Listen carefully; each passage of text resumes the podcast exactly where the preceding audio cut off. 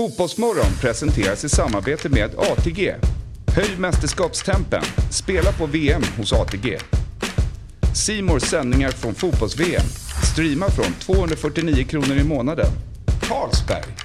Alcohol free. What's your game day ritual?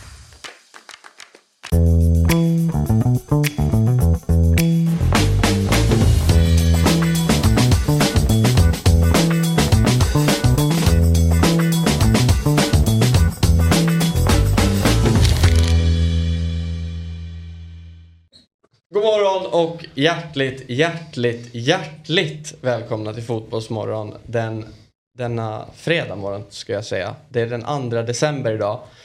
Och idag sitter jag, Viktor, här. Eh, Vi har gett Axel lite vila för han sitter uppe om kvällarna i vår soffa där borta och tittar på fotboll. De säger att det tär så mycket på dem. Men Ja. dock en som också brukar, som sitter där på kvällarna. Han sitter också här nu. Mm.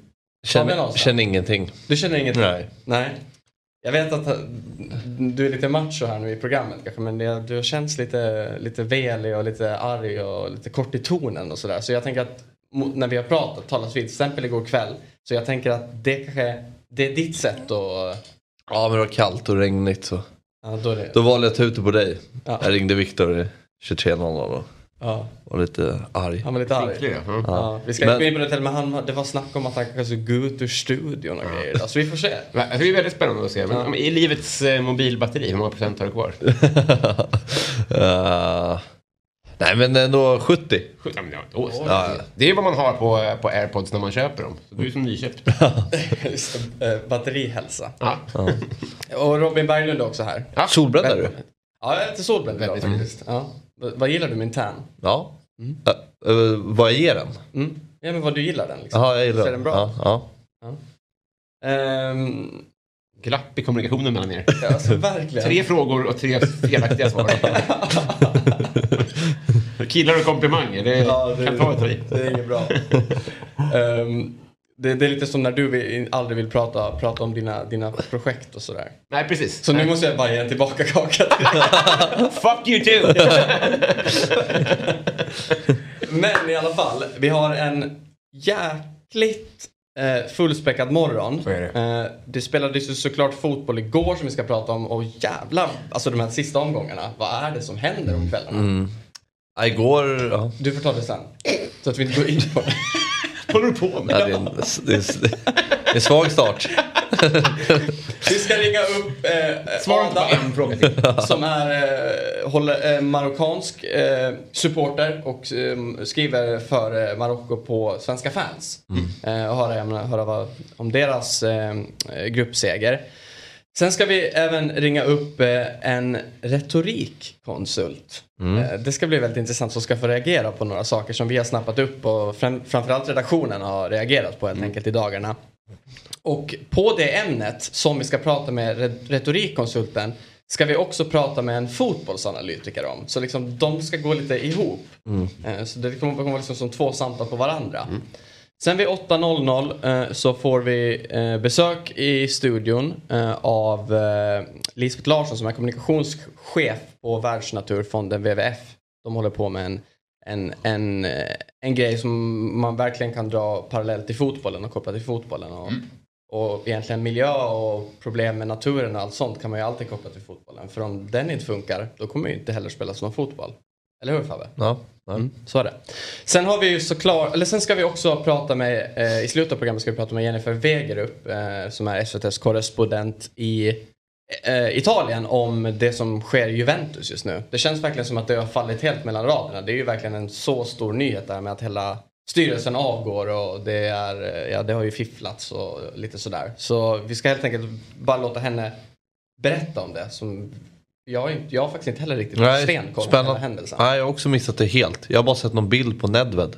Eh, vi ska också säga det som vi alltid säger att vi efter årsskiftet så kommer ju Fotbollsmorgon eh, bara sändas på fotbolls, eller kanalen som heter Fotbollsmorgon på Youtube. Nu sänder vi på DobTVs Youtube och Fotbollsmorgons Youtube. Då kommer vi bara gå över till den. Så gå in och prenumerera redan nu så ni inte missar oss när vi kommer tillbaka efter årsskiftet. För då kommer vi vara ännu starkare och större än Ja. vi är nu. Och våldsamma. Yes, Ja. exakt. Men jag tänker på, alltså, mm, om man bara ska summera gårdagen lite. Ja, jag Alltså, hade- vi, vi ska ju prata, ja, bara för att vara tydlig, jag som är otydlig. Grupp F är ju gruppen med Marocko då. Så Mm. då tänker jag att det kan vi ju prata lite mer med Adam när, vi, när han kommer in. Ja. Så vi kan väl ta lite grupp E då. Mm. Alltså det höll ju på att bli det... Ja, det var helt sjukt hur det höll på igår. Mm. Ja. För det enda man tänkte ju var, alltså när Costa Rica är två mål där. När Spanien, det kändes ju som att de internt sa vi ska släppa in två och förlora den här matchen. Ja, men För de, de, Spanien var ju såhär, de, eller det måste ju vara så här. De gick ut, spelade matchen, gjorde en bra halvlek, låg på. Japan var ju chanslösa. Ja. Och så går de in i paus och ser vad det står i den andra matchen och de tänker okej, det är bättre att sluta tvåa i gruppen. Vi kommer få ett bättre slutspelsträd. Vi, eh, Får jag bara vi lägger oss. Förutsättningarna, eftersom jag, var inte, jag såg inte sändningen och jag kom in i typ halvtid för jag hade andra åtaganden. igår. När de kommer in i paus, då vet de att för att vi inte ska gå vidare så måste Tyskland vinna med jättemånga mål. Var det så det var? Nej, för, alltså, Nej, det, då måste Costa Rica vinna. Och Tyskland ledde med 1-0 i Ja. paus. Ja. Så om Costa Rica skulle vinna och Japan skulle vinna skulle Spanien åka ut. Då rök ju båda. Så Ja. var det, ja just det. Och för, en, för några minuter i matchen så var ju båda ute. Ja. Mm. Ett tag var ju Japan och Costa Rica Ja, En minut tror jag. Ja. Precis, ja. Och då började ju alla prata om att nu gör, nu gör, eh, nu gör de det här för att eh, för att... De tror att Tyskland Tysk- leder? Tysk, nej men, Att Tysk- tysken gör det här nu för att fucka med Spanien. Dra För ner- Spanien har Ja. fuckat med oss. Alltså dra ner Spanien i Ja, skiten. vi tar med dem. Ja.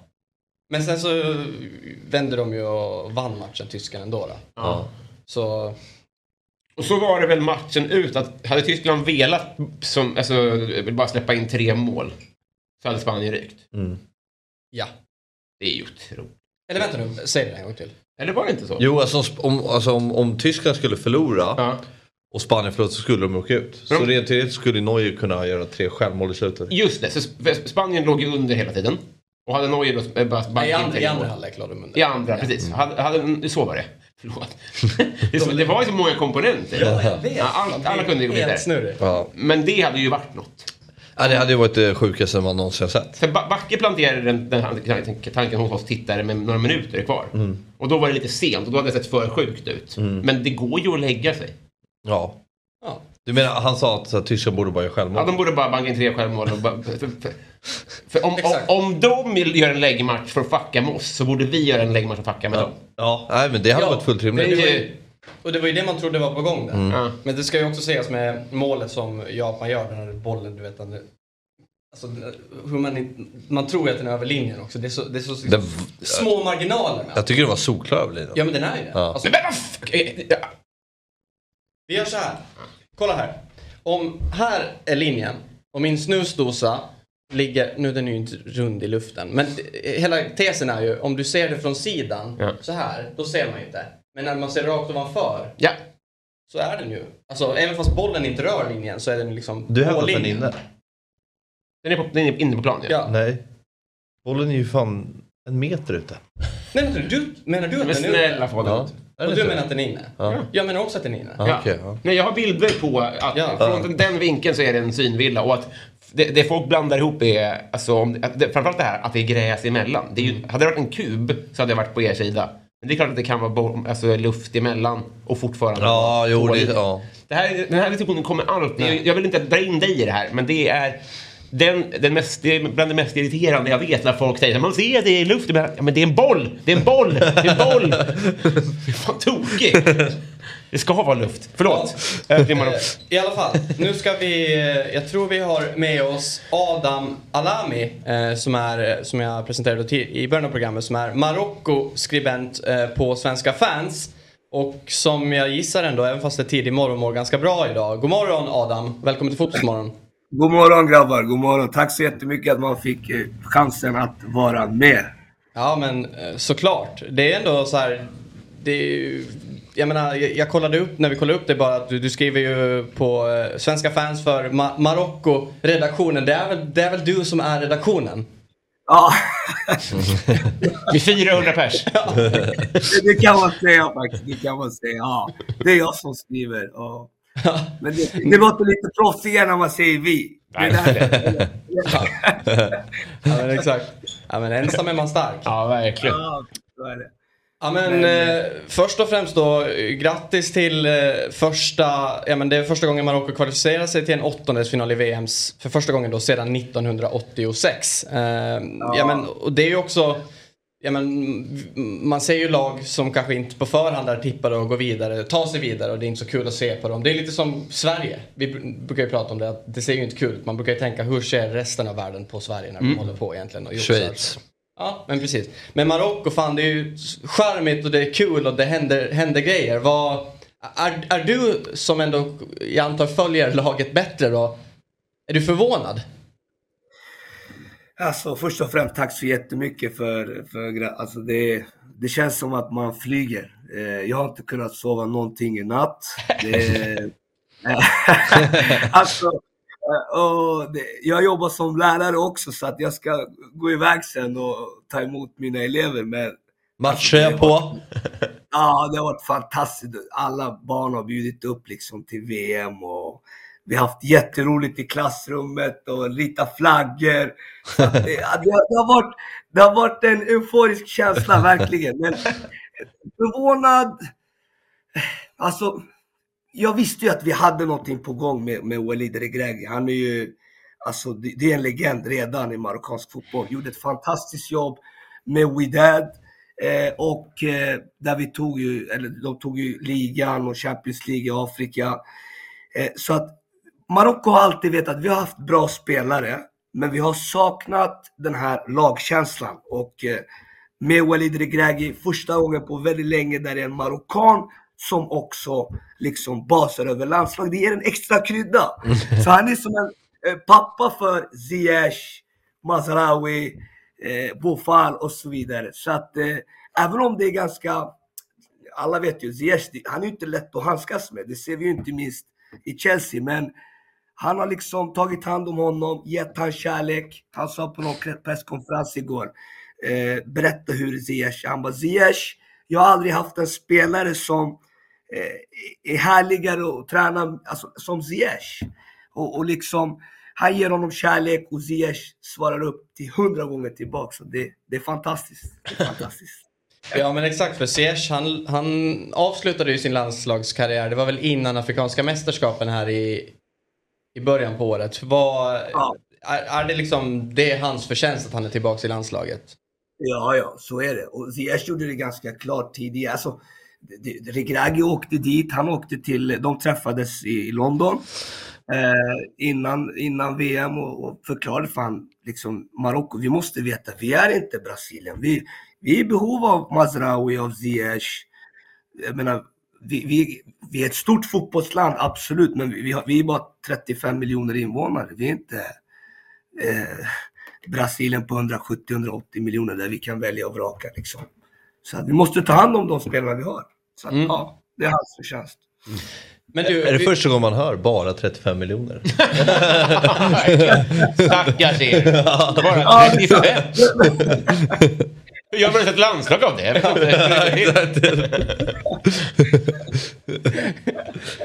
ja, det är sån uppförsbacke. det är ni och Island. Kämpa i motvind. Men fan, det måste ju vara årets övergång. Alltså med så, så här kort varsel från... Va, va, för här, av det jag har tagit del av det här med det tränarbytet. Kommer, oavsett hur det går, kommer han att adlas? Ja, förmodligen. Det blir, det blir en uh, Walid Regragui, den, uh, vad blir det, hertig av uh, Marrakesh eller något Nej, men det är klart. Alltså grejen är så här, i Marocko då, när man gör en jättestor prestation, då får man en sån här uh, medalj av kungen och det är jättestort. Så att uh, han, kommer, han kommer nog få den. Sen oavsett hur det går nu i nästa match mot Spanien, Spanien-Marocko, det är Fan, det är derby alltså. men, men, men då kommer, då kommer liksom hela det marockanska landslaget få en eh, inbjudan till kungapalatset och det kommer bli ja, fantastiska scener mm. för oss marockaner. Men du, det var ju, ja men, eh, alla tog ju del av det som eh, hände i, eh, i Bryssel efter matchen mot Belgien eftersom att det bor ju väldigt mycket marockaner i Bryssel och det var ju uppståndelse och kaos på gator och torg och sådär. Och nu väntar då som du säger Spanien och det finns ju ändå någon sorts historia mellan Marocko och Spanien också. Hur, Hur, liksom, hur stor är rivaliteten de länderna emellan? Alltså, bara jag tänker på den matchen, jag, jag har svårt att finna ord, helt ärligt. Det ser på mina ögon. Det är... Ma Marocko-Spanien, det är... Jag skulle nog vilja säga att det är den största matchen, bland de största matcherna eh, eh som man kan spela landskamper emellan. Det är en ganska underskattad match för att man måste ha koll på historien länderna emellan. Alltså, Spanien har tillhört Marocko i 800 år via Andalusiska riket. Eh, och sen så tillhörde Marocko nu, det var, ju, det var en spansk koloni i norra Marocko i, i, ja, i 60 år. Sen bor det en och en halv miljon marockaner i Spanien. Du har, alltså det, det skiljer 14 kilometer mellan Tanger i norra Marocko till sydöst, alltså till södra udden i Spanien. Så att det, det kommer vara jätte, jätte, det är en, det är en hetsk match. Eh, så nära men ändå så två helt olika eh, skilda världar. Alltså du har många parametrar du kan liksom eh, baka in där. Det är Europa mot Afrika. Det är eh, liksom, man kan ta det tillbaka mycket längre än så, ända sedan det här med Andalusiska riket när Spanien eh, var en del av den här muslimska världen. Så att det, det är en het match. Ja. Det är en jättehet match. Ja, men du ska få, eh, ja, jag tänkte säga vila vidare, det ska du inte göra. Du ska väl fira med klassen i skolan då? Eller ja, din, dina så elever? Så blir det. Så, så efter bakis. Ja, exakt. Så får vi, vi får väl kanske höras, höras igen då om det, om det fortsätter gå bra för Marocko helt enkelt Adam. Det får vi göra. Tack så jättemycket. Det var jättekul att vara med och ni gör ett grymt jobb. Och Heja Marocko! Dimal Maghreb! Hälsa redaktionen! Hälsa redaktionen! Hör om det är något! Tack så mycket, ha det bra. Hej då! Ja, men hörni, vi ska kasta oss vidare och eh, innan vi, vi har en gäst på länk, men innan jag presenterar honom så ska jag bara presentera liksom Caset. Vårt case helt enkelt. Och det är ju som så att Andreas Alm, fotbollstränaren, mm. eh, ja, men var i många klubbar i Allsvenskan och sådär. Men nu är han ju i Danmark, i Odense. Och han är ju känd för att vara ganska frispråkig mm. i intervjuer och säger vad han tycker och säger kanske han säger och sen tänker. Han är, han är lite sån liksom. Lite som dig. Tycker du det? Ja, ibland. Ja, kanske. I alla fall, tidigare i veckan så medverkade han då i en podcast som heter Stämmer fra Ådalen. Alltså det är då en supporterpodd. Är det en fråga? Stämmer det från Ådalen? Nej. St nej. Stämmer? Nej. Stämmor, stämmor från ja, antagligen. Och där ligger Odense, ja, mm. antar jag. Och då, då kom de, hade de kommit in och pratat om expected goals. Eh, och något som inte han är så stort fan av. Och han säger då alltså... Jag vet inte vad, om ni tillhör de här du verkar icke det, men jag vet inte vad med dig Martin, men det här XG Junkies. Alltså, Till Nordberg? Nej. Ja, nej men den, den, jag syns, ja det är många som är fast och de kommer aldrig komma ut i det. De kommer, de kommer till sin sista dag i livet vara XG Junkies. Och för mig så är XG går, nej, för mig är det som, eh, jag vet inte, XG det är som att dricka sprit som är 5,5 procent för man blir blind för många andra saker. Mm. Och, det, är ju, och då, det reagerade vi på på redaktionen och tyckte det var ganska kul. Den här liknelsen liksom, bara snabbt Robin, hur, vad tänker du? Tycker du den är bra eller? Att det är som att dricka 95-procentig alkohol. Man blir blind, blind för många av. andra saker. Blir man ens blind av 95-procentig alkohol? Jag vet inte. Uh, jag vet inte, finns det? Det kanske det gör. Ja, men det är väl så läkarsprit. Det är 95 ja. Jag tror det är 95-96. För när man öppnar korken på det liksom, mm. då försvinner några procent typ. Det är väl någonting sånt. Okej. Okay. Ja. Jag, eh, vi måste ta in en expert för att svara på om det är en bra Jag kan tyvärr inte uttala mig. Där. Ska jag berätta vem vi har som expert? Ja, det är, det är en bekant till dig. Ja, visst är det så. Det är min eh, vän och kollega, tillika Sveriges vackraste komiker tror jag. Och eh, retorikexperten Peter Nitschke va? Exakt. God morgon och välkommen min vän Peter Nitschke. Men tack snälla Robin. Vilken, vilken introduktion. Jag är rörd. Eh, Ja, kul att få vara med. Hör ja. ni mig? Ja, ja, jättebra. Klart och tydligt. Fantastiskt ljud. Men du, eh, eh, Peter, vi har ju bett dig att eh, analysera det här uttalandet lite. Liksom. Och när vi ändå har dig med din expertis med här, vad, vad tycker du om Andreas Alms retoriska liknelse? Ja, det här sprit, ja, men jag blir lite förvirrad för jag menar, är det en metanol, alltså det är metanol, alltså 95 i sprit blir man inte blind av om det är etanol så är det metanol, alltså träsprit han syftar på här och att man därför blir blind. Eller syftar han på att man blir så packad av 95 i sprit så att man liksom missar viktiga saker. Så det är lite, lite oklart. Men sen är det ju ganska kul, alltså så. Det får uppenbarligen eftersom vi sitter och snackar om det här. Eh, så att det, det, det, det beror lite på. Alltså vill man ha uppmärksamhet är det ju kul med den här typen av uttalanden för man blir lite en loose cannon. Alltså jag kan ju ingenting om fotboll men jag kommer ju garanterat lyssna på, på Andreas Palm här i hans nästa podcast bara för att höra vad han ska säga. Liksom. Så. Men frågan är om det alltid är bra. Så att, eh, problemet är liksom att man kan tappa lite fokus på kanske själva alltså budskapet. Han vill kritisera det här, det här verktyget, vad det nu hette. Mm. Och risken är att man blir mer fokuserad på det här roliga uttalandet än på, på vad han faktiskt vill kritisera. Så det är väl liksom baksidan med det hela. Så det, det finns både plus och minus här skulle jag säga. Men vi tar ju ändå upp det här. Det hade vi nog inte gjort om han inte hade dragit en metanolmetafor.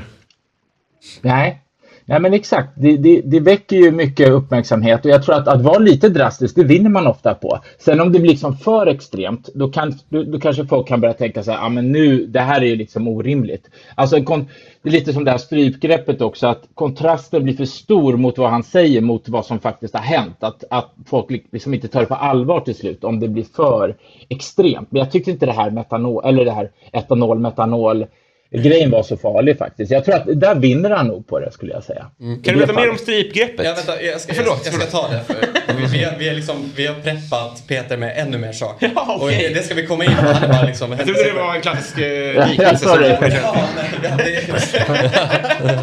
eh, liknelse. Känner du inte till stryp? ja, just det. Retorikstryp.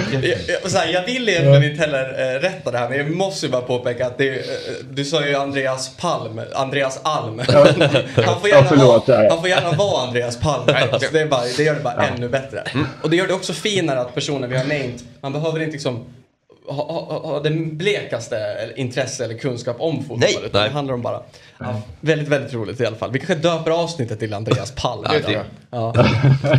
I alla fall, det här strypgreppet då. Eh, för han, som sagt, han har ju ändå sagt saker i intervjuer genom åren. Och det här, då går vi tillbaks till 2018. Och det är ju efter att Djurgården och Häcken har mötts. Han tränade ju Häcken då, Andreas Alm. Mm. Och det var då Fabbes eh, Djurgården och Jonas Olsson som var lagkapten i Djurgården då. Han tog ju strypgrepp på Alexander Jeremejeff under matchen helt enkelt.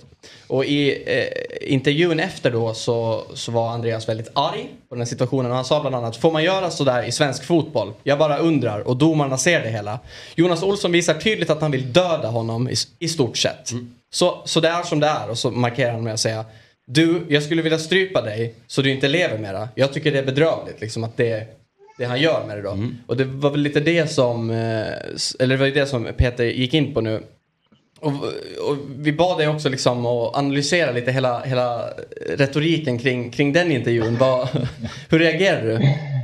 Ja, men det här är, de här två är ju liksom, det är olika grejer. Det första är, är liksom fine. Det här, det här är lite över, over the top liksom. Det är, för det är, alltså han börjar ju så bra i det här om man tittar på hela klippet då att han säger liksom, det är väl inte rimligt att man ska få ta strypgrepp och vara kvar på planen liksom. Där håller han sig på banan, det är ju fine. Mm. Men sen så tittar de på klippet tillsammans då, han och den här reportern och då ser man att det händer någonting, liksom. det blixtrar till och då kommer den här eh, mordanklagelsen i princip. Han vill döda honom i stort sett och sen förtydligar han det så han säger det en gång till fast på ett nytt sätt eh, du, jag skulle vilja strypa dig så du inte lever mer. Mm. Så att, liksom för att verkligen få det att sjunka in hos tittarna. Mm.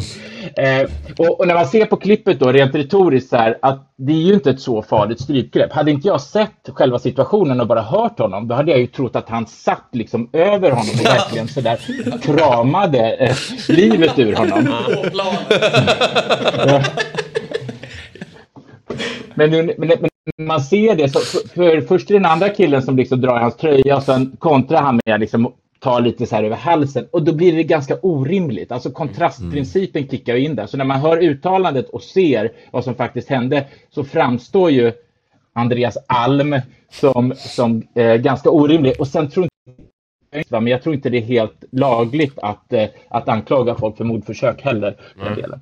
Så att det, det, det, det här är lite problematiskt såklart. Men vad skulle du då som expert, om, om det var så att Andreas eh, skulle plötsligt höra av sig till dig, det skulle trilla in ett mejl i inkorgen och säga ja men nu har jag sagt så mycket saker genom åren och det, det blir så mycket uppståndelse. Vad skulle dina tips vara?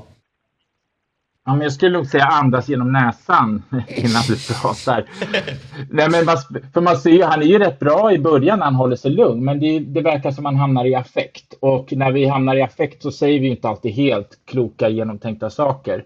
Så jag gissar att det är det som är kanske hans problem. Sen, sen tycker inte jag han ska ta bort allt det här, alltså allt det här som sticker ut, för det är ju roligt. Alltså, vi gillar ju det här samtidigt. Det är som jag säger, det är ett tveeggat svärd. Så man, man, man måste, det, det är okej att vara lite kontroversiell, men det är klart att om du slår över, som med det här strypgreppet, då, då, då hamnar fokus fel och liksom, då kan det ju gå illa. Så att, eh, ja, ett tråkigt lagom, lagom kontroversiell skulle väl någonstans bli målet då, antar jag. Mm.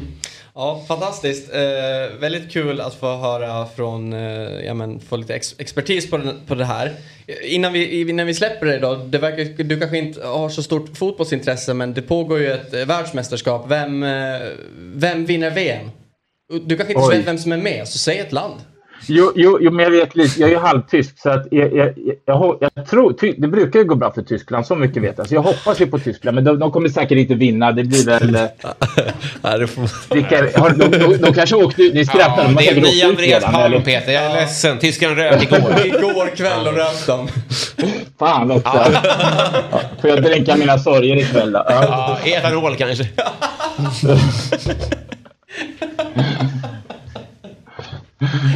Ja. Hitta en ny favorit. Ja, verkligen. Ja, du, du, Men det- Sverige då? Nej, jag skojar. Jag vet att Sverige inte är. Så mycket vet jag. Ja, men eh, dra du och leta en ny favorit så, så går vi vidare i programmet helt enkelt. God morgon på dig och tack så mycket Ja, att du ställde upp. Jag hörs Peter. Tack så mycket. Ha det fint. Hej, hej. Tack så mycket. Hej.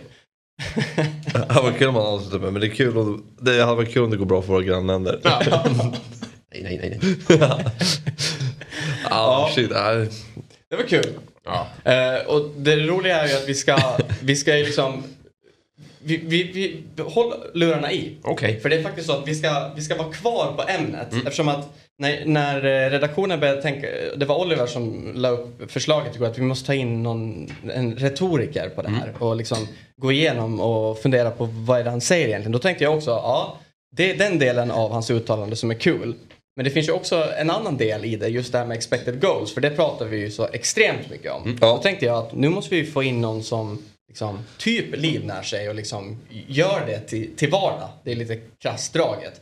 Och då tänkte jag, okej, vem, vem ska man höra av sig till då? Och då? Det var ju inte så svårt att komma på vem man ska höra av sig till. Det är ju helt enkelt Ola Lidmark Eriksson, eller Fantomen som många eh, känner till honom som. som ja, men man ser ju honom i Fotbollslabbet på TV4 och Simor under deras fotbollssändningar ofta också driver han ju eh, sitt bolag som heter Football Analytics Sweden då. Eh, som arbetar med, ja men de började ju arbeta med Östersund och lite sådär. Vi ska prata lite om det också men jag tänker först och främst ska vi landa i den här almgrejen Men vi ska, se, vi ska först och främst då säga god morgon till Ola som eh, sitter i en tysk tröja. Ja, jag, jag hörde lite av eh, retorikexperten innan där och jag är väl lite samma, lika fel ute idag känns det som. är, det, är Tyskland ditt lag eller? Nej, det kan jag inte påstå. Egentligen, jag, jag, jag, är stor anglofil och det är ju lite knepigt eftersom att jag kanske inte så superföljer den engelska ligan men på landslagsnivå har det blivit England. Mer av just, ska jag säga de populärkulturella skälen. Alltså om jag ska välja ett land som jag mest kan identifiera mig med så blir det ju England utifrån att jag konsumerar mest brittisk kultur. Jag förstår. Men du, eh, jag skickade ju det här uttalandet eh, om expected goals till dig. Eh, och som sagt, han säger ju det är ju många som är fast i det och kommer aldrig komma ur det. Det kommer till sista dagen i livet vara X, XG Yankees. Och kan man klassa dig som en XG Yankee eller? Eh, alltså jag tror man kan klassa mig som en sifferjunkie, men nödvändigtvis kanske behöver inte det vara ett likhetstecken med, mellan att gilla siffror och statistik och siffrorna bakom fotbollen som att XG är den allenarådande formeln. Men eh, absolut, vill man, ska vi säga, förenkla det kanske man kan säga det, ja. Mm. Men om, om vi säger så här då, om du hade suttit med i den här eh, danska podden då, eh, när han säger så här och så kanske mm. ni ja, men, tar den här diskussionen vidare. Vilken hade... mardröm att sitta med i en dansk podd. alltså, inte fatta någonting i en halvtimme. men vad, vad, vad, skulle du, vad är din reflektion och vad skulle du svara Andreas på, på, det, på, på det han säger? Nej men alltså, det är ju, det är ju på ett sätt kan jag tycka att det mer handlar om ett mindset av hur intresserad man är av nya saker. För det, det är, ju, det är ju mer, jag tror att vi som håller på med det ändå mer eller mindre är överens om, eller att det ändå råder konsensus runt att statistik och siffror och data i, runt fotbollen är ju någonting som ingen kommer att bli av med. Så det gäller ju att göra det bästa av det. Och det bästa av det är ju att faktiskt försöka hitta insikter i datat. Um, expected goals är ju absolut en siffra som är intressant i uh, att utvärdera prestation över tid om du sätter det i relation till en del andra mått som man använt tidigare. Men utvecklingen går framåt och det är ju, expected goals är ju bara ett bevis på det. Um, att det är rimligare att räkna expected goals än skottstatistik som det gjorde på 90-talet. Men det var liksom ingen som var upprörd över att man räknar skottstatistik. Jag tror att problemet med expected goals mer är att det är en estimering, alltså att det är en matematisk modell som liksom egentligen inte är binär. Det vill säga, det är ju en diskussion som ni säkert också haft någon gång, att olika modeller kan säga olika saker och sådär. Um, och det är klart att det kan ju göra att om man inte helt förstår det, att trovärdigheten blir ett problem. Så jag tror att det mer handlar om att man behöver sätta sig ner och sätta sig in i vad det är. Um, att raljera över nya saker försöker jag själv hålla mig ifrån rent generellt för att jag tycker att det är roligare att vara nyfiken kring och lära sig om nya saker än att avfärda dem. Mm. Men om man ska ge Andreas eh, Alm eller Palm rätt till sina bästa argument då. Finns det mm. XG-junkies? Finns det folk som läser in för mycket i det? Och, alltså, det kanske är det han refererar till snarare än att ja. det är ett värdelöst verktyg. Ja, nej men, nej, men jag var ju jag och min kära kollega Jesper var och föreläste när SEF hade elittränarkonferens här för några veckor sedan och då höll vi en dragning på över en timme för alla. Jag tror alla elittränare i Sverige i princip var där. Det var väl typ Cifuente som inte var där. Och det jag kan se nu, till skillnad från när man pratade med tränare för sig fem sex år sedan när vi började, det är ju att det är ingen som sitter med armarna i kors längre och fnyser. Men å andra sidan så är det heller ingen där som och det vet jag ju av förstahandsinformation som använder XG i sin tränargärning som en allenarådande liksom, filosofi eller ett mått på prestation. Men däremot så finns det ju tränare nu som använder det som en del i en verktygslåda. Och det är liksom ganska stor skillnad mellan att vara XG-janky och att använda XG som ett verktyg i en verktygslåda. Så, så eh, jag, ser, jag tror jag åtminstone inte att det finns tränare som är XG Yankees. Däremot kanske det gör en och annan som man stöter på liksom på Twitter som håller på med betting som, som använder XG väldigt, väldigt mycket. Ja, det gör det. Eh, jag kan fortsätta den här monologen om du vill. Ja, kör. jag, jag fortsätter hela morgonen. Jag tänkte bara säga det är som på minuten. Ja, men jag tänkte bara komma in på det, just det här med X, ja. Yankees. Det känns ju egentligen som att vi som sitter här är de som är det. För jag menar, det dyker ju upp i ens Twitterflöde hela tiden. Det finns ju Twitterkonton mm. som bara Liksom, efter varje match lägger de ut vad XG var mm. mellan lagen och så retweetar mm. folk det och skriver ja de borde vunnit, jada jada. Så det är väl där, det är väl nästan vi som är problemet mm. känns det som.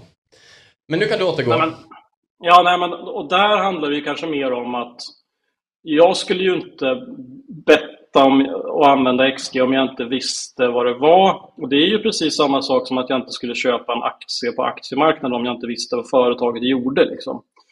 Ehm, så eh, jag utgår från att de flesta av dem som så att säga lever på eller använder just XG som en del i sin betting har rätt bra koll på det och vet också kanske just vad den modellen säger. För det är klart, om jag skulle bygga en XG-modell för att betta så kanske jag skulle börja leta och lägga till saker i en sån modell. Då, för det kan man ju göra själv om man bygger en XG-modell. Typ, vet jag, lägga till någonting som ingen annan har i sin modell för att hitta en edge. Och det skulle ju kunna vara vilka skor spelarna använder. Alltså seriöst, liksom. Mm. Ja, är det någon som kör Adidas Predator på 90-talet så kanske de hade en jävla edge. Liksom.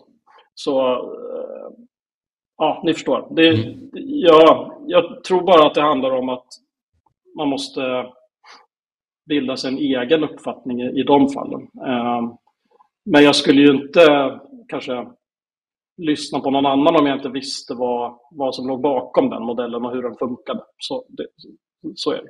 Ja men eh, intressant Ola. Mm. Eh, mm. vi, vi får bjuda in dig till studion kanske någon gång framöver så kan vi eh, kanske nörda ner oss ja. ytterligare i det här. Djupdyka. Exakt. Ja. ja men eh, trevlig fredag och en fortsatt fin morgon. Samma. Så hörs vi framöver. Samma. Det gör vi. Tja! Vi på Fotbollsmorgon är sponsrade av Simor.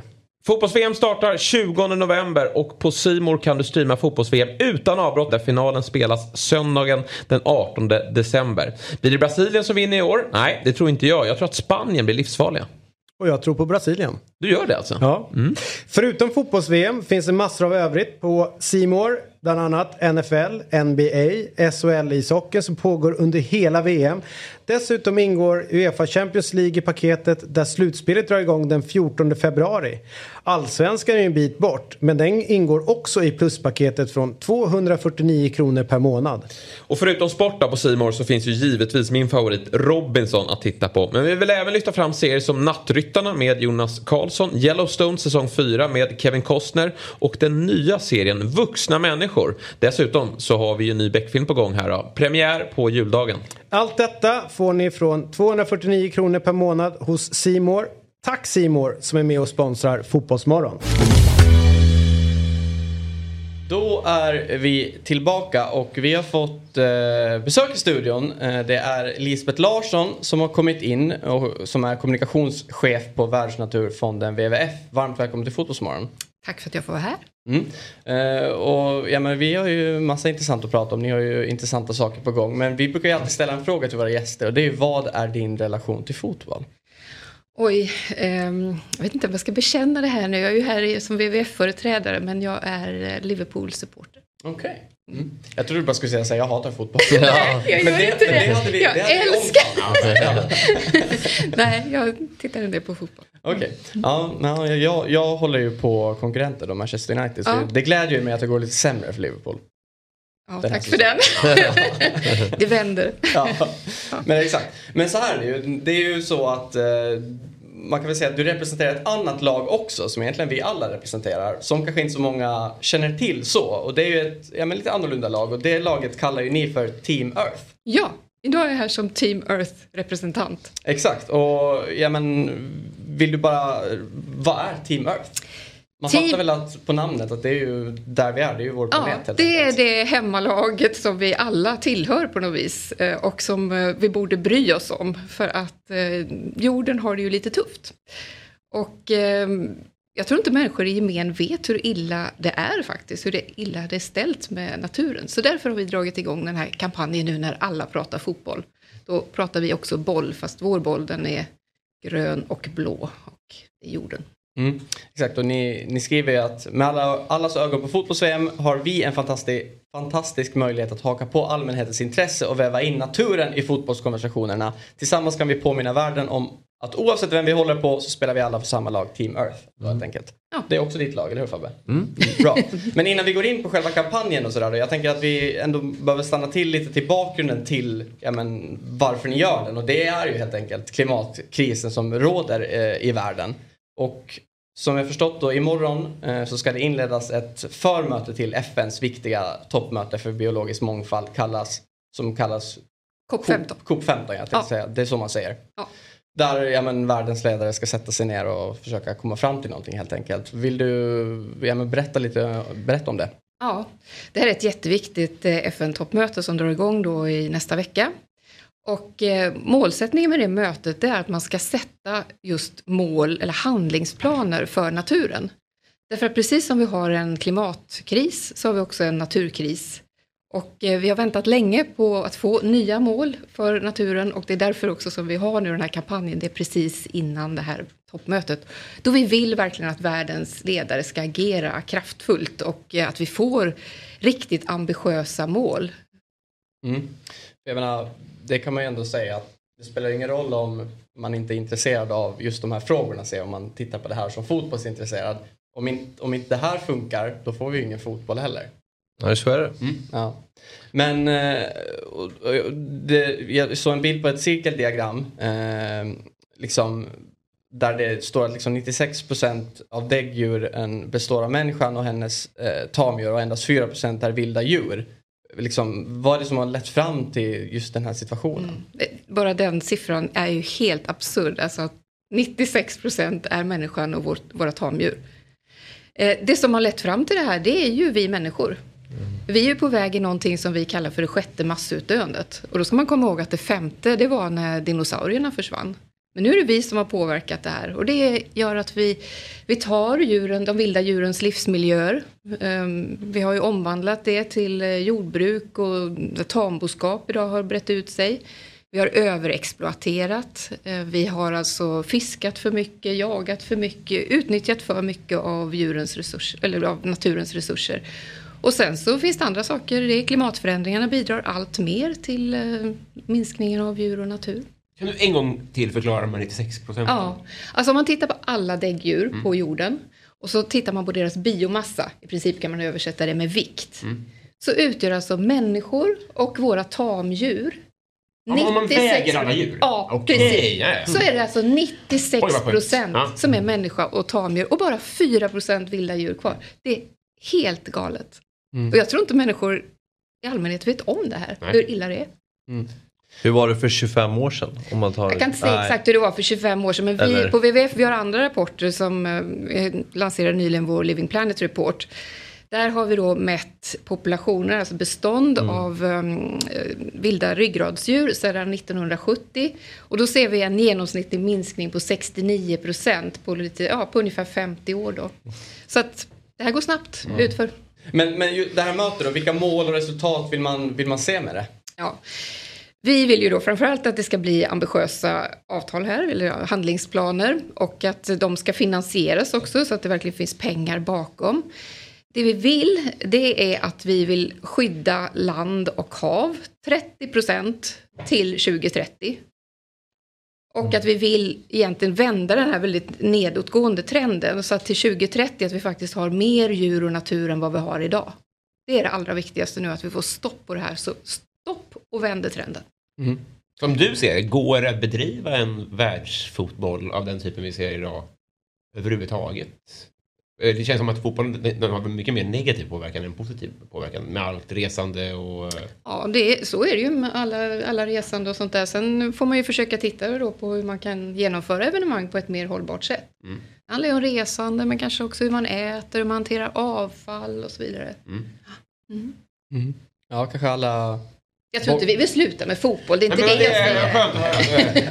skönt Alla bortskämda fotbollsspelare kanske de inte ska hålla på och flyga i sina privatjeter. De kan väl resa som vi gör. eller kortare resor i alla fall, att man kan titta på alternativa sätt, om man inte behöver flyga överallt och så vidare. Sen förstår jag också att man kan behöva flyga om det är lite längre. Mm. Ja, men om vi går till eh, kampanjen då, Team Earth. Vill du bara alltså, berätta lite kort om vad går den ut på egentligen? Ja, den går ju ut på det att under tiden som världen pratar fotboll nu, så inför det här viktiga toppmötet i nästa vecka, då pratar vi också då lite fotbollsspråk, eller lite bollspråk i alla fall. Och så har vi med oss eh, viktiga fotbollsprofiler från ja, lite olika delar av världen helt enkelt. Det kan vara andra också, som supportrar eller tränare eller så, som står bakom det här och som hjälper oss att dela det här viktiga budskapet om varför, varför världens ledare faktiskt behöver fatta de här ja, viktiga besluten under det här COP15. Eh, så att det går kampanjen ut på. Vilka har ni mer?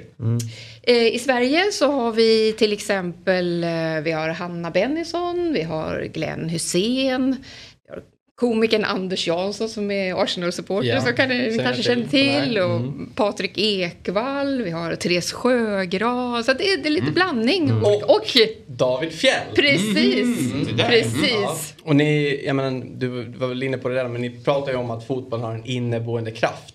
Alltså på vilka sätt tror, du, tror ni och hoppas att den här kampanjen ja, men kan nyttja den kraften då till, ja, men just, ja, till något gott för världen helt enkelt. Ja, Nej, men syftet för oss det är ju att nå utanför den här miljöbubblan som man kan säga. Vi befinner oss alla i våra olika så här, filterbubblor. Ja. Och eh, vi vill ju nå ut till många fler vi på WWF. Eh, Vi vill ju att alla människor ska bry sig om eh, djur och natur. Och det tror vi att man gör om man bara får reda på hur det är. Och då betyder de här fotbollsprofilerna jättemycket för oss att verkligen nå ut till andra som vi inte normalt sett har kontakt med. Mm. Ja, men det känns ju verkligen inte så. Jag menar, om, om, att man säger ju alltid att fotboll det är världens största religion och det har ju flest utövare i världen av, vad, av allt. Liksom. Så det känns ju som att, ja, i alla fall om jag pratar för mig, att om, ja, men eftersom att man konsumerar och följer så mycket fotboll och ens flöden är fyllda med det. Liksom, det är överallt om jag öppnar min Twitter, det är ju bara en massa fotbollsrelaterat. Om personer kopplade till fotbollen också tar in det de delarna i ja, men det de pratar om så känns det som att man kommer kunna nå ut till väldigt, väldigt många fler. Eller bara att fler kanske blir upplysta och förstår problematiken i det. Mm, och, fo- ja, och ett fotbollsspelare liksom tar mer ansvar. Ja. Det är ofta en kritik man riktar mot fotbollsspelare. Mm. Att med så mycket följare och så mycket supporter som de har och den liksom, attraktionskraften de har. Att de kan göra mer eh, viktiga frågor. Så jag tänker supportrarna, alltså snälla gå in, dela den här filmen. Den finns på, i våra kanaler, den finns på Twitter, på Världsnaturfonden WWF, den finns på Facebook. Eh, Så vi är jättetacksamma om alla kan bidra till att den här får spridning. Mm. Och det, det är väl någon sorts, det, man kan väl säga så att det är som en tävling så, men man ska i alla fall som du säger, att det är ju en video eller också att man kan är det så att man kan skaffa någon sorts eh, tröja eller bild eller som man kan dela på si- sina sociala medier? Eller hur funkar det? Eh, ja, det är några av de här fotbollsprofilerna då som vi har Just beställt tröjor till. Så att eh, de hoppas vi dyker upp snart så att eh, man också kan gå ut själv och ha en tröja där det kanske står ens namn och ja, Mm. nummer man har valt och sådär för att göra fler inlägg. Jag förstår. Och vi nämnde det redan innan och det säger ju egentligen sig självt det här med att ni pratar om att alla spelar i samma lag. Ja, sett till att vi alla bor på samma planet och vi hoppas ju att den ska må bra. Men vill du bara utveckla liksom, vad ni menar med det och tanken ja, men, ja, men bakom hela den idén liksom, och trycka på det? Att vi alla ska må bra eller att vi ska... Ja, men att vi alla spelar i samma lag. liksom. Jo, men det gör vi. Alltså, jorden och hur det går för vår planet, det berör oss alla. Därför att naturen, det, jag menar, det är inte bara för att det ska finnas vilda djur där ute. Vi är beroende av naturen för vår matförsörjning, för mediciner. För jag menar, naturen producerar vårt syre, så att vi är alla beroende av den. Så att eh, det här är inte någon slags litet egenintresse, utan eh, alla är faktiskt beroende av naturen, mycket mer än vad vi tror. Och ni säger ju också att det alltså, ni, tar, ni distanserar ju från liksom, att prata om fotbolls-VM och Qatar då i Ja. själva eh, kampanjen. Det har ju inte med det att göra, det är verkligen två olika saker. Det är ni ju tydliga med. Men, eh, ja, men eh, varför liksom väljer man, eller liksom eh, orsaken att man ändå gör det under fotbolls-VM, det är bara för att man ser det helt enkelt som ett bra tillfälle. Ja, det är ju det här COP15, det här viktiga FN-toppmötet Ja. som faktiskt drar igång i nästa vecka under tiden som också fotbolls-VM pågår. Så att vi försöker dra nytta av de här konversationerna och intresset för fotboll. Däremot inte, är vi inte på något sätt kopplade till fotbolls-VM med det här utan det är för att eh, tidpunkten sammanfaller. Vad, och jag menar vad, det kanske är svårt att svara på så, men vad är liksom, vad är målet med den här kampanjen? Mer än att nå ut? Men vi vill nå ut, men framförallt så vill vi nå ut för att sätta press också på de här eh, ledarna då som ska vara på det viktiga FN-toppmötet. De som ska förhandla så att man känner att här finns det liksom ett tryck underifrån att det här är viktigt och man har ögonen på sig. Vi vill ju att de ska komma in i matchen. Att det är de som, de behöver ju sätta det här viktiga målet, det är det viktigaste mål på ett helt decennium. Det är liksom once in a lifetime, ja, inte kanske a lifetime, men åtminstone på ett decennium som man har möjlighet att göra skillnad. Ja, det tycker jag var en, en bra sammanfattning. Jag tänker att, eh, eller vi tackar så mycket för att du tog dig tiden och kom hit eh, Lisbeth. Och jag tänker att vi helt enkelt rullar eh, eh, filmen. Enkelt, så får ni, jag har faktiskt kollat på den men Mm. Jag ni kollar på den den och tittarna kollar på den. Den är faktiskt väldigt, väldigt bra. Så vi sätter igång den helt enkelt.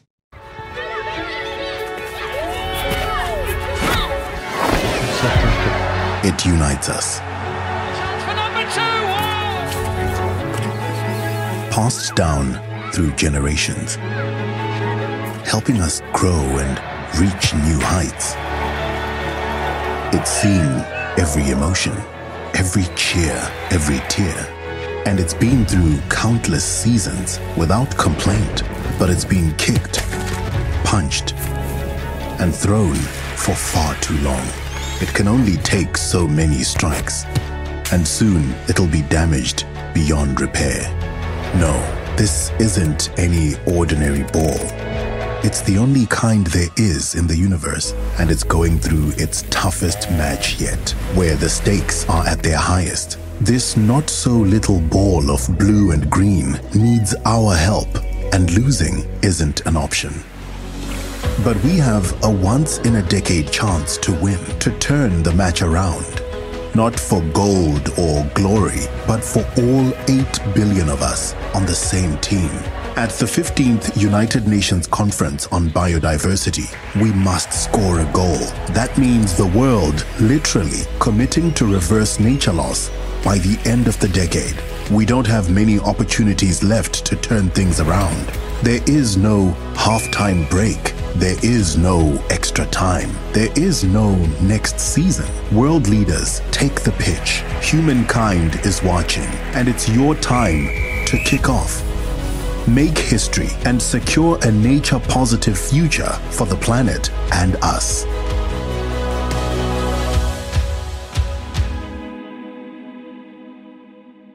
Nu ska vi gå till den, kanske den viktigaste punkten i dagens program. Det är Sveriges viktigaste punkt. Jag tror faktiskt, det är ju ändå orsaken till att Fabben är så här egentligen. Ja. Låt oss vara tydliga med det. Till att vi har sändningstillstånd. Ja, exakt. Jag vet inte vad det är för Inte längre när vi blir anmälda för upphovsrätt och tvingas lägga ner programmet. Var det värt det? Japp.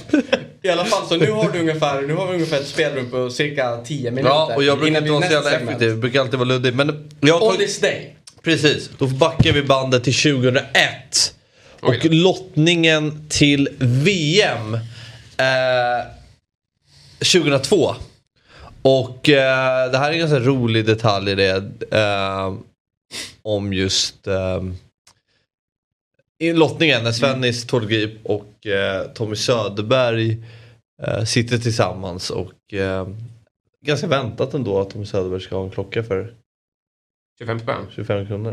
Men kan, kan du bara för de som kanske inte ser oss rörligt lyssnar berätta. Så det, är, det är ett uppslag här då. Eh, efter, det är väl efter lottningen då? Ja, det är under, ja, efter, ja, antagligen efter lottningen till Sydkorea-Japan-VM 2002.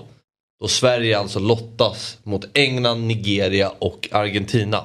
Och då sitter Svennis som då var förbundskapten för England tillsammans med Tord Grip som var hans assisterande i England, väl. Eh, och Tommy Söderberg, den svenska förbundskaptenen. Och då är rubriken från Expressen Svennis vann på clockout. Och då har de helt enkelt kollat upp Gra- vad de har för klockor och vad deras klockor kostar. Och Svennis har då en klocka för 58 000, Tord Grip en klocka för 25 000 och Tommy Söderberg en klocka för 25 kronor. Det går nästan att få hitta. Jag tror att det är använt. Exakt. 25 Men spänn. om man slänga på lite inflation, vad kan 25 spänn då vara idag? Det kan... 29. Ja men du har väl... Nej. Det måste Alltså det är ju, näst, det är ju nästan så att Svennis har en, en, en, en billigare klocka än Tommy Söderberg. Jag gillar den här eh, i, i nederkant av bild här. Det här, det här är ju liksom Nancy och Ulrika-tider också. Mm. Svennis var ju liksom playboy. Ja Det verkligen. är han ju inte. Ja. eh, Det ty- Vad sa jag? Giftas-sugen Nancy gick på Elton John-konsert utan Svennis. Det så mycket information så det finns inte. ja. Giftas-sugen. Det ord jag inte hade i min repertoar. Är ni giftas-sugna? Ja, jag. Selakovic, två plus. Status, giftas-sugen. Ja, den, den är nog bättre än Gifta sug. Den, den rubriken är bättre än Stefan Slakovics reaktion. Måste jag ändå säga. Men är den bättre än Andreas Palm? Nej. Andreas Palms giftsugna strypgrepp. Det är dagens avsnitt. Jag tror att vi nu har eh, med oss eh, SVTs korrespondent i Italien, eh, Jennifer Wegerup. Eh, jag säger eh, god morgon på dig och välkommen till Fotbollsmorgon. God morgon, god morgon. Hoppas ni mår bra. Ja, men vi mår, vi Verkligen. mår bra. Bra. Vi hoppas detsamma med dig. Du, du skrev ju att du är ju just nu nere i Italien, eller du kanske alltid är i Italien. Det är kanske jag bara som eh, inte eh, sitter på all rätt information där. Men i alla fall, eh, det, pass, liksom, det passar, ju, inte- passar ju perfekt egentligen att prata om den här situationen i Juventus med dig som har har koll på det här och rapporterar om det. Och det är ju så att det känns ju som att hela den här eh, händelsen nästan har fallit lite mellan raderna på grund av att det är VM och det får så mycket uppmärksamhet just nu. Men det var i alla fall så att i måndags kom ju nyheten att Juventusledningen helt enkelt med president Agnelli, Andrea Agnelli och eh, vicepresident Pavel Nedved i spetsen kommer att avgå. Och det är ju ändå häpnadsväckande får man säga. Vad, ja, men vad är det egentligen som har hänt i Juventus? Ja, men det, har helt rätt att det hamnar i skymundan eh, av VM. Där det har varit bra för dem och eh, att det här är superintressant. Innan vi pratar om det måste jag bara fråga, är jag, eh, ser ni mig i kamera under sändning? För eh, i så fall måste jag bara stänga, er stänga av min kamera. Och, Ja, nej, eh, vi ser, nej, absolut inte. Ja, förlåt. Eh, men okej. Ja, nej, men det är verkligen så. Och, det är redan för ett år sedan faktiskt ehm, så pratade jag med lite chefer hemma i Stockholm om det här, för då hade det börjat röra på sig rejält. Man visste att Juventus var under granskning och man förstod att det här skulle kunna bli väldigt stort. Och sen har ju utredningen pågått i det tysta. Finanspolisen har ju avlyssnat Juventus sedan den 14 juli 2021. Ehm, jag tror att vissa, särskilt Juventus-fans kanske och inom klubben, drog en lättnadens suck när italienska fotbollsförbundet först valde att inte gå vidare med någon utredning. Då ska man också komma ihåg att fotbollsförbundet står där mot Italiens mäktigaste klubb, som mästare. Men en brottsutredning är någonting helt annat och den har ju pågått hela tiden parallellt och det här kommer mycket troligt att leda till åtal och kan sluta riktigt illa för Juventus. Och nu har ju förbundet på nytt öppnat en utredning på grund av det som den här brottsutredningen visar. Mm. Och ja, men de avgår väl nu för att, är kan man säga att de gör det egentligen på något sätt för att ja, men de måste och på något sätt kunna skydda klubben? Eller? Ja, precis. Det är precis som du säger, det finns flera skäl. För att de måste få skydda klubben och för att eh, de rent ut sagt sitter rejält i eh, skiten. Andrea Agnelli, Pavel Nedved och en rad andra personer. Och de här, det är de här klassiska italienska telefonavlyssningarna som ju faktiskt satte dit Juventus och även andra klubbar. Men framförallt Juventus redan 2006 i Calciopoli. Eh, Italien är ett av världens mest telefonavlyssnade länder. Och komma undan när du har svart på vitt olika konversationer. Nu har det kommit ut ganska lite, det har kommit ut en del, men det kommer ju, vi kommer få alla de här samtalen precis som vi fick under Calciopoli. Eh, Det finns ju väldigt tydliga bevis mot Juventus ledning. Du nämnde ju att du hade eh, indikationer redan för länge sedan. För oss så slog det här ner nå- något som en bomb. Hur är det i Italien? Är man förvånad där? Nej, det, det är en intressant fråga. Nej, inte så. Dels för att man fick eh, fått indikationer ganska tidigt, redan för ett år sedan. Delvis när jag pratade med kollegor på Gazzetta dello Sport och andra italienska sportjournalister och framförallt de som är uppe i Turin. Ehm, men sen så, italienarna är ganska luttrade vad det gäller allt från korruption till mygel till att eh, man är landet som har tre olika maffior. Eh, inte för att, nu får väl understryka så inte retar upp vissa supportrar, jag jämför inte med Juventus med maffian, men rent generellt är man van vid mygel och, och fiffel. Så jag tror att ehm, det, det slog ner som en bomb på så sätt att det här kan sluta riktigt illa för Juventus igen. Men samtidigt ingen jätteförvånad kanske om man ska sammanfatta det. Men som du säger att det, att det är så mycket avlyssningar och sånt som görs i Italien. Varför, varför håller de på och fifflar då? Det känns ju som att de på något sätt kanske vet vad, vad som kan hända.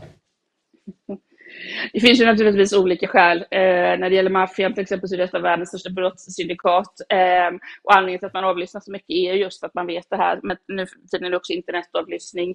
Eh, när det gäller Juventus, så, och det är ju naturligtvis ingen ursäkt, så har man varit... Det finns flera olika orsaker. Ehm, dels har Juventus varit vana historiskt, ända fram till Calciopoli, att komma undan med mycket för att man är otroligt mäktiga. Eh, jag gjorde reportage förra hösten om Kevo. Ni kommer ihåg Kevo, det här mirakelklubben som kom upp. Kevo försvann. För man klarar inte av sina skulder längre. Då har man ingen som höll deras rygg och skyddade dem. Och till slut så eh, gick klubben i konkurs och vi var där vid den övergivna anläggningen. Det var väldigt sorgligt. Och där har du skillnaden mot Juventus och de stora klubbarna som har enorma ekonomiska problem, många av dem. Och även det italienska fotbollsförbundet. Och Eh, man har varit skyddade. Men även om du är skyddad av makten inom fotbollen så är det ju inte det som sagt av polis och eh, brottsundersökande myndigheter. Men Juventus har varit desperata. Man har haft så mycket skulder, man har försökt att övervärdera spelare, blåsa upp värden, flytta pengar, luftfärjor. Ehm, och på det sättet hoppats kunna fortsätta. Och detta är också den främsta anledningen, klubbens dåliga ekonomiska läge, framförallt efter pandemin, till att Andrea Agnelli eh, så gärna ville ha Super League. Såg det som klubbens räddning. Mm. Men kan det här, hur kan det här, eh, hur kan man straffas då? Kommer det ske på individer eller kommer klubben kunna poängavdrag eller nedflyttning eller vad pratas det om?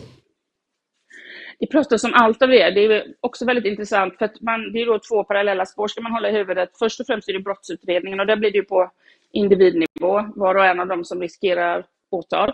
Eh, Angeli Nedved med flera beroende på vad utredningen i slutändan kommer fram till. Men det här är ju allvarliga, grova bokföringsbrott eftersom Juve dessutom är på börsen och sådär. Man har också gett vilseledande information om det ekonomiska läget i klubben och det är i högsta grad straffbart. Sen så ser man att italienska fotbollsförbundet på nytt nu öppnar en utredning. Så även om man för ett år sedan valde inte att gå vidare så kommer det nog bli svårt för förbundet att skydda Juventus om det här leder till åtal och då kan det i teorin i värsta fall bli nedflyttning på nytt för klubben.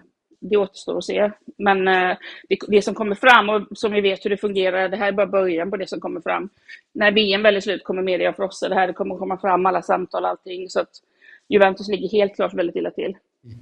Är det fler klubbar som ligger under samma lupp, tror du? Jag kanske, jag, nu, jag, vill, vill inte, jag hörde det snabbt på tv i morse, jag tyckte jag hörde Genova och Atalanta, men det kommer säkert att komma fram fler, för det är väldigt många klubbar som Juventus har haft affärer med, och man har pratat tidigare om att eh, andra av de här storklubbarna gör så här också, framförallt det här att man flyttar pengar på pappret, pengar som inte finns riktigt, och övervärderar spelare väldigt, väldigt mycket vid vid transfer för att det ska se ut som att man har mer tillgångar än vad man har. Pengar som man då på något sätt inte behövt realisera och bara haft i bokföringen och så. Men eh, väldigt, väldigt stora pengar. Så det, det, här kommer säkert, det här är bara början. Jag förväntar mig att det kommer, vi får se. Mm, om det blir som Calciopolo återstår att se, men jag tror att det här är den första stenen som kommer i rullning och ju blir den stora stenen. Och många små stenar kommer att rulla med. Man ska också komma ihåg att som en kollega som heter Frank Ordine, som är en gammal räv som varit med länge, som sitter mycket i italiensk fotbolls-tv och jobbar på Il Giornale, sa varför skyddar förbundet ofta Juventus? Det är för att om Juventus faller så faller så många med Juventus, för Juventus är och förblir fortfarande den mäktigaste klubben i italiensk mm. fotboll, så får väldigt stora konsekvenser. Herregud alltså. Ja, det, Spännande. Ja, det är, det är intressant även fast det kanske inte är intressant i positiv bemärkelse. Det ska bli kul att följa det vidare. Vi kanske får eh, återkomma till det Jennifer, vad det lider efter VM när, när, när alla tar tag i det här, om man ska säga. Ja, men det får ni jättegärna göra. Jag lyssnar ju på er och alltid kul att vara med. Ja, men kul. Och prata med er. Ja, du, vi önskar dig en eh, fin fredag och en trevlig helg då, så hörs vi framöver. Ja, detsamma. Trevlig helg. Stort tack. Trevlig helg. Hej. Mm. Ja, vi tar oss till dagen då. Eh, fortsätter ju som vanligt som det har varit nu med 16, två matcher klockan 16 och två matcher klockan 20. Och eh, det är eh, grupp H som inleder klockan 16.00. Vi ska säga det att också att tablån presenteras i samarbete med Simor och där kan man ju streama VM-matcherna utan avbrott. Men eh, ja, Ghana, Uruguay, Sydkorea, Portugal. Mm. Först ut idag. Tankar Fabbe? Smällkaramell. Uh, nej, jag är är upp till bevis här nu för, För Uruguay har ju varit ruskigt dåliga. Kanske VMs sämsta lag. Mm. Alltså jag sträcker mig så långt. I alla fall sett i förväntningar. Alltså efter Qatar så tycker jag nästan att Uruguay har varit sämst. Ah, Okej, okay, sämst. Det är ju... Men ja, sett i förväntningar kanske man ska säga. Men jag tycker de har varit jättedåliga. De hade någon bra kvart mot eh, Portugal när de låg under. Uh, men jag har mycket högre förväntningar på dem. Mm. Men så, så bra lag har de i och för sig inte. Det är ju ändå... Alltså, du har väl de som slutsegrare. Ja. Men... Mm. Oj då. Jag hittade inte heller Fyrkrog som eh, bästa målskytt. Men jag står ju för en per, per match så han i bra siffror. Liksom. Mm. Men nej, det, mina bett går käpprätt. Ja, och det som är lite kul inför den här matchen är ju ändå att det är Uruguay mot just Ghana och Suarez-grejen. Han, Mm. han, han, alltså det, om alla minns VM 2010 Tio. var det ju. Mm. Han tog räddar den på, ha- med hands och så missar ju Guan straffen. Mm, briljant.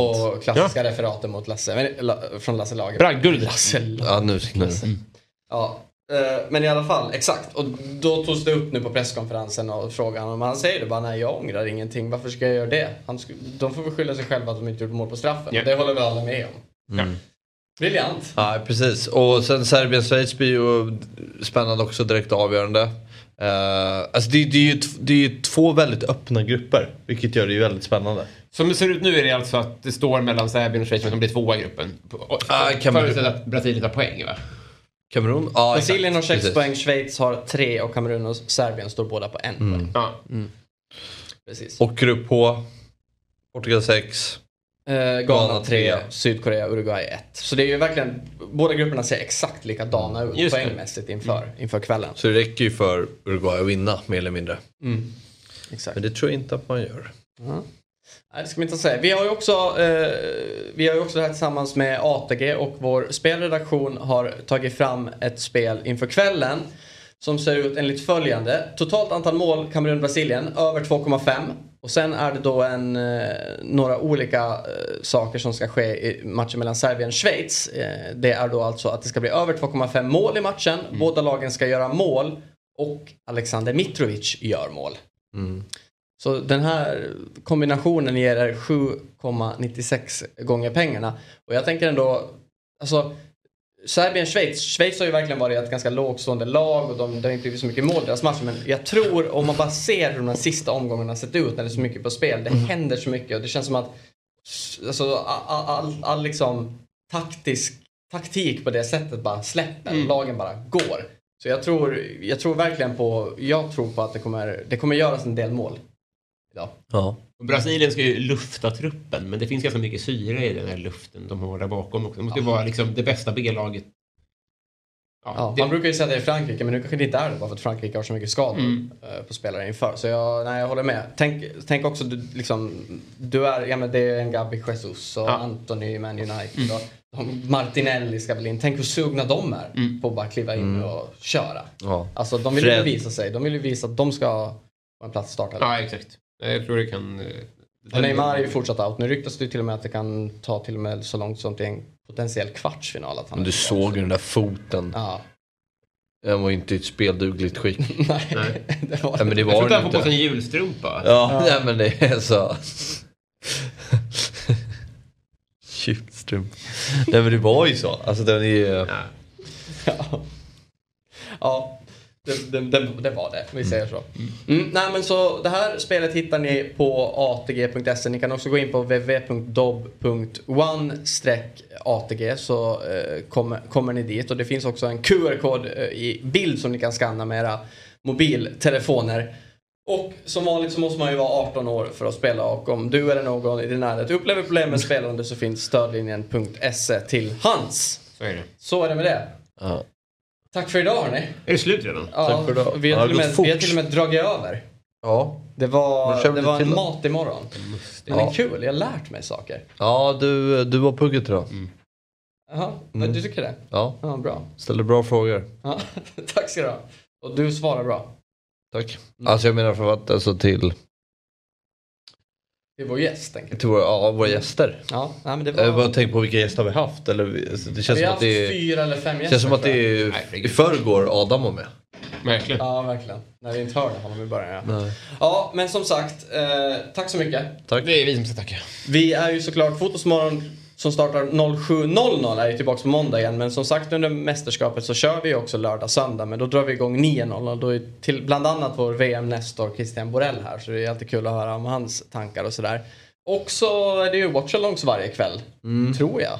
Precis. Ja, Vilken och du där, drar på. Där är, det sitter jag och kollar på på kvällarna. Jag tycker det är väldigt kul. Ja, Eh, kul. Och när, ni kör båda matcherna idag igen som igår? Eller? Jajamän. Upplägget är så. Så ni drar igång runt tre tiden då? Ja. Mm.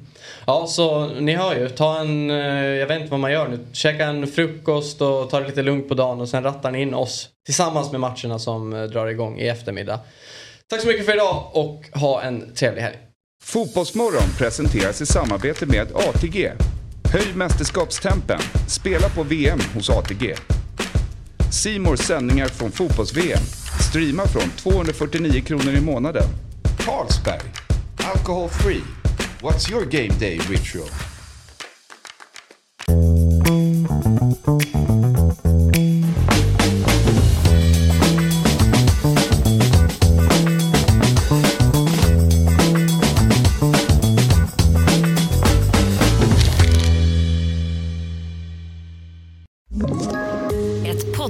Från Podplay. I fallen jag aldrig glömmer djupdyker Hasse Aro i arbetet bakom några av Sveriges mest uppseendeväckande brottsutredningar. Går vi in med hemlig telefonavlyssning och, och då upplever vi att vi får en total förändring av hans beteende. Vad är det som händer nu? Vem är det som läcker? Och så säger han att jag är kriminell, jag har varit kriminell i hela mitt liv men att mörda ett barn, där går min gräns. Nya säsongen av Fallen jag aldrig glömmer på Podplay.